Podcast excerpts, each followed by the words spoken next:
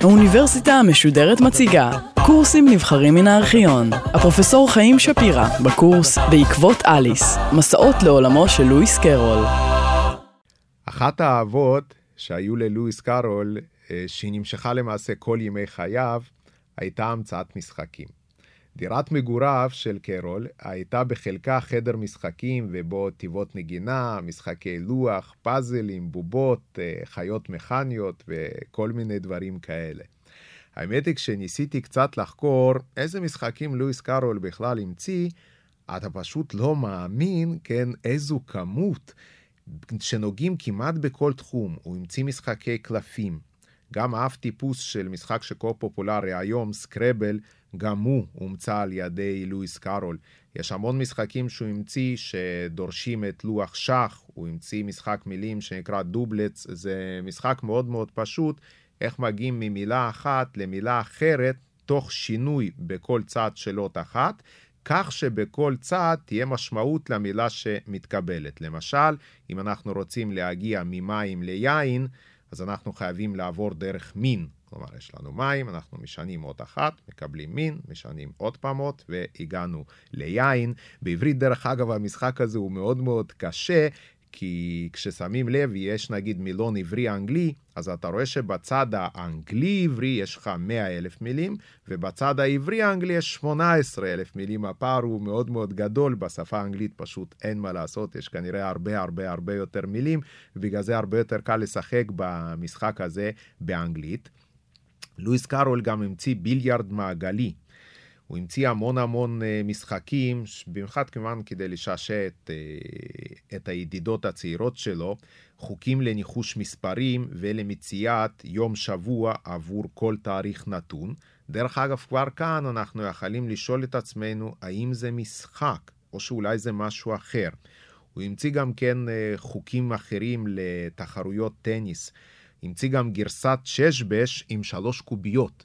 והגרסת ששבש עם השלוש קוביות שלו, הרעיון שלה בגדול היה הבא, שכל שחקן uh, מטיל בתורו שלוש קוביות, והוא בוחר את שתיים הטובות, שנראה לו uh, לצורך הצעד הבא שהוא אמור לעשות. הוא גם חישב כאן הסתברויות, כן, לעולם הוא לא שכח שהוא מתמטיקאי, גם ברגעים שאולי לא היה כל כך מודע לזה. והוא למשל חישב שהסיכוי לקבל 6-6 כשאתה זורק 3 קוביות הוא גדול בערך פי 2.5. אני לא יודע בדיוק מה החישוב שהוא עשה, אבל הוא צדק, כן, בגדול זה באמת הפער של בערך 2.5 יותר סביר לקבל עם 3 קוביות. הוא גם החליט להרחיב את הנושא הזה, ובכלל, אם יש שחקנים שידוע שיש הבדל ברמתם, אז אחד יזרוק שתי קוביות, השחקן הטוב ביותר, ומה שיצא יצא, השחקן הפחות טוב יזרוק שלוש קוביות, אם יש שחקן ממש גרוע, יזרוק ארבע קוביות, וכך הלאה והלאה והלאה. הוא המציא גם את איזשהו משחק שהוא קרא לזה ארמונות קרוקט, שזה שכלול של משחק הקרוקט הרגיל. אה, הוא המציא את זה כשהוא שיחק עם אחיות לידל בגן למטה, אה, מתחת לחדר עבודה שלו, או בקיצור, באמת אה, המון המון המון משחקים ש, שהאיש הזה המציא וחשב עליהם כל הזמן. וגם בספרי אליס, אנחנו פוגשים לא מעט משחקים, אני רוצה להתעכב על כמה מתוכם. למשל, המשחק הראשון שאני רוצה לדבר עליו הוא אולי המשחק הדינמי עלי אדמות, משחק הקרוקט המלכותי. כדורי המשחק בו הם קיפודים חיים, והמחבטים הם עופות פלמינגו חיים. מעולם לא ניסיתי להחזיק אה, פלמינגו חי בתור מחבט, אבל אה, גם מבלי הניסיון הזה זה נראה לי שזה אמור להיות משהו מאוד מאוד דינמי, ועוד להכות עמו בקיפוד.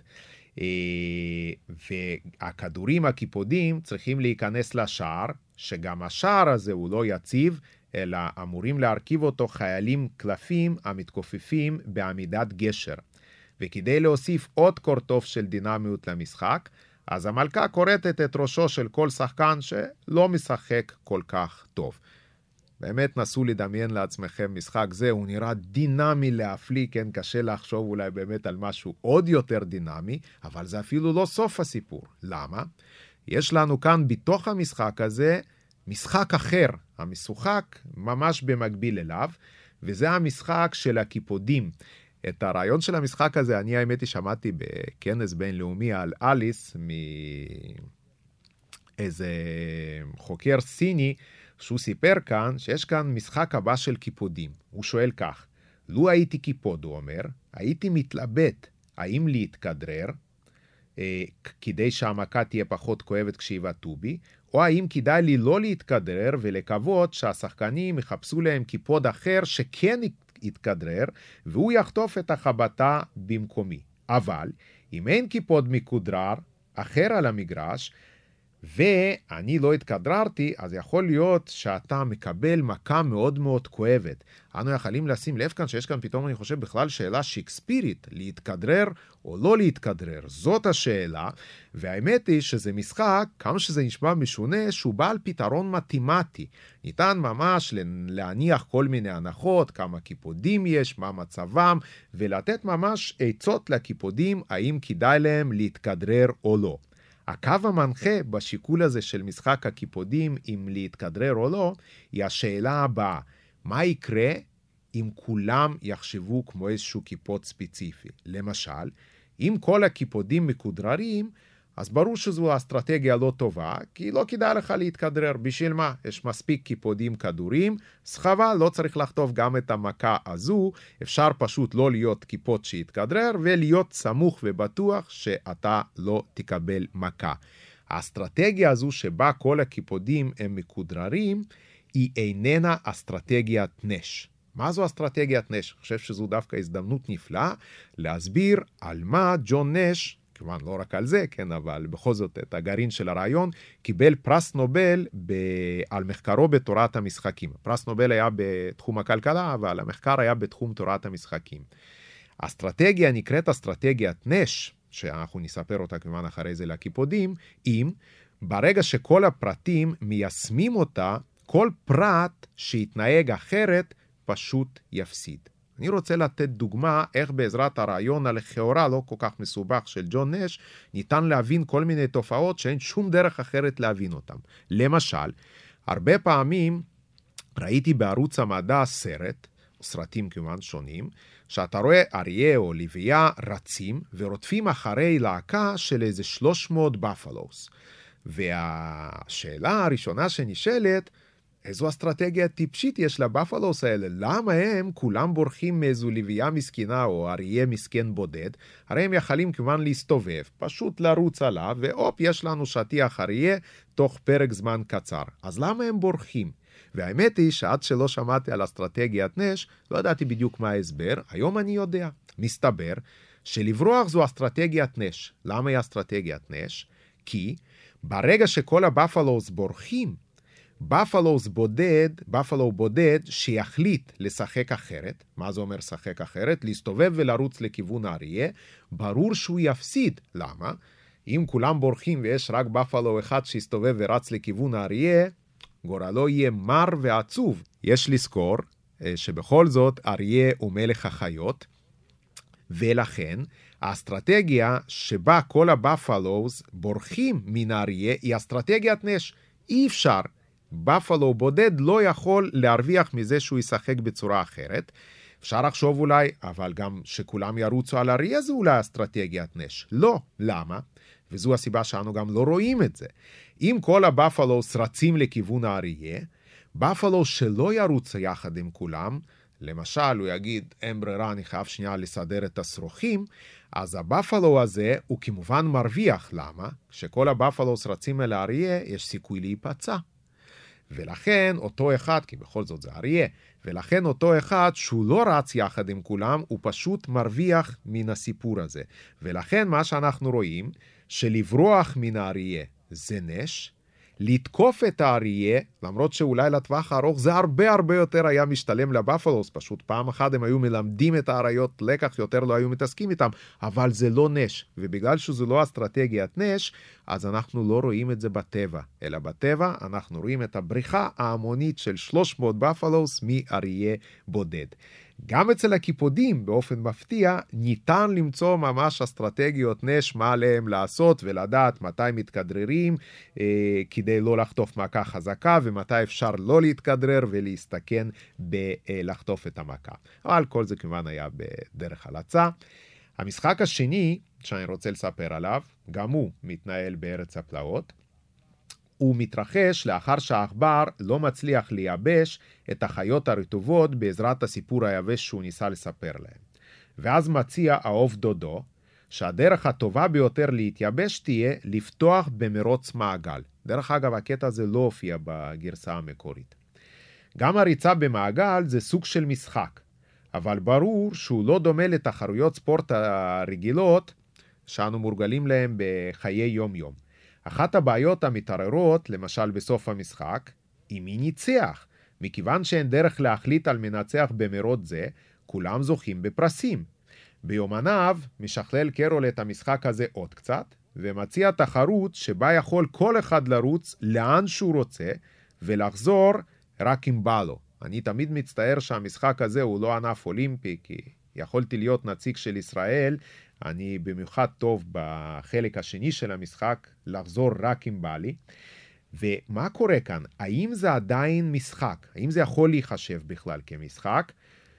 האם אנחנו יודעים להגדיר את המילה משחק? מה היא בכלל אומרת? מה זה משחק ומה זה לא? כל הגדרה שלא נחשוב עליה בהכרח תהיה לקויה. בספרו חקירות פילוסופיות, בסעיף 66, מבקש מאיתנו ויטגנשטיין לעיין בכל אותם ההליכים שלהם אנו קוראים משחקים, משחקי לוח, משחקי קלפים, משחקי כדור, משחקי מלחמה וכך הלאה, ולנסות לחשוב מה משותף להם, כלומר, מה משותף לכל הדברים האלה, או מה מגדיר לנו משחק. ואי אפשר להגיד למשל שחייב להיות uh, משהו משותף, שאם לא כן, הם לא היו קרויים משחקים, כן? בואו נתבונן ונבדוק האם בכל זאת יש משהו כזה. אל תחשבו, אומר ויטגנשטיין, אלא תתבוננו. האם למשל ישנו מספר שחקנים שהוא מגדיר לנו מה זה משחק? אז כיוון שלא, יש משחקים שאפשר לשחק אותם לבד, כמו סוליטר או לפתור בעיות שח. יש משחקים שאפילו בכלל לא זקוקים לשחקנים, כמו כל מיני משחקי מחשב שיש. יש משחקים שמשחקים אותם בשתיים, בשלושה, עשרים. זה לא אומר לנו שום דבר. האם צריך להיות אלמנט של תחרותיות כשאנחנו מדברים על משחק? גם כאן זה מאוד מאוד בעייתי, כי כמובן יכלים שני ילדים לעמוד זה ליד זה, למסור אחד לשני כדור, ואנו יכלים לקרוא לפעילות שהם עסוקים בה עכשיו כמשחק, ברור שאין בזה מידת תחרותיות. דרך אגב, בקשר למידת תחרותיות, היה אפשר להציע לטווידל דיד וטווידל דם משחק נפלא ששוחק דווקא לא מזמן בהמון המון מן האוניברסיטאות בעולם, והוא הראה שלא תמיד אנשים מבינים מתי יש מידת תחרותיות ביניהם, מתי אין, מתי כדאי לשתף פעולה ואיך בכלל עושים זאת. והמשחק, הוא נשמע בהתחלה ממש כמו לקוח מארץ הפלאות. באים שני השחקנים, נקרא להם במקום השמות הארוכים טווידל די וטווידל דם, די ודם, ואומרים לדי ודם שהמשחק הוא יהיה הבא. כל אחד מהם בוחר מספר בין 0 ל-10, רושם את המספר שהוא בחר על הפתק, ושניהם שמים את הפתק כמובן על צידו ההפוך ופותחים אותו. מי שבחר במספר הגדול יותר, מנצח. עד כאן מי ששומע את המשחק, זה נשמע משחק מוזר, אפילו מבחינתו של לואיס קרול, אני חושב, הוא היה מופתע מהמשחק הזה. מה הבעיה הגדולה? פשוט נשים את המספר 10, מה, מה יש פה מה לחשוב? הקאץ' בא מיד. הפרס שהשחקנים זוכים הוא הפרש המספרים. כלומר, אם גם די וגם דם, שניהם מאוד מאוד חכמים וכל אחד דואג לעצמו, ושמים כל אחד את המספר 10, זה נפלא, כמו במרוץ במעגל, שניהם זוכים. רק שהפרס שלהם הוא כמובן מאוד מאוד קטן, זה 10 פחות 10, זה 0, הם למעשה לא זוכים בכלום. איך משחקים במשחק הזה? אז בניסיונות שנעשו, והאמת היא שמספר פעמים גם אני ערכתי את הניסיונות האלה, אם כי התקציב היה די מוגבל, אז לא יכלתי לעשות מי יודע מה ניסיונות גדולים, אתה מגלה דבר נפלא. אנשים לא יודעים לשתף פעולה, הם תמיד חושבים שבאמת יש ביניהם איזושהי מידת תחרותיות מאוד מאוד גדולה, כי אמורים לשחק את המשחק הזה בשתי צורות מאוד מאוד פשוטות. הדרך הראשונה היא אחד השחקנים שם אפס, כמובן לא בגלל זה שהוא רפה שכל בצורה שלא תיאמן, אלא הוא פשוט משדר איתות, signaling בשפה של תורת המשחקים לשחקן השני. הנה שים לב, אני שמתי אפס, תשים 10, הפרס הוא יהיה כל הזמן 10, כמה סיבובים שיש, אנחנו נרוויח הרבה כסף, ובסוף המשחק כמובן אני מצפה ממך להתחלק. האמת היא שהאסטרטגיה הזו היא קצת מסוכנת, כי בסוף המשחק השחקן השני יכול להגיד, אה, לא הבנתי שום איתותים, אני גם לא מומחה לתורת המשחקים, זה הכסף שהרווחתי, תודה ולהתראות. לכן, יכלה להיות גרסה יותר נחמדה לשיתוף פעולה, שכל פעם את המספר 0 שם השחקן השני. פעם את ה-0 שם D, ואז דם מרוויח 10 שקלים, ובסיבוב השני הם uh, כמובן מתחלפים. Uh, רוב הזוגות שניסו לשחק במשחק הזה, וזו תוצאה שהיא חוזרת על עצמה בכל מקום שהניסוי הזה נעשה, לא הצליחו לשתף פעולה. וכשכבר מצאו זוגות שכן הצליחו לשתף פעולה, אז הסתבר בסוף שזה היו האנשים שהכירו זה את זה אה, עוד מקודם. ברור כי יסוד התחרותיות איננו מגדיר משחק. יש משחקים כיוון שיש בהם תחרותיות, יש משחקים שאין בהם תחרותיות. האם משחק מחייב הנאה? האם אנו צריכים ליהנות מפעילות כלשהי כדי שהיא תוכל להיחשב משחק? גם כאן התשובה היא כמובן לא, אפשר ליהנות ואפשר לא.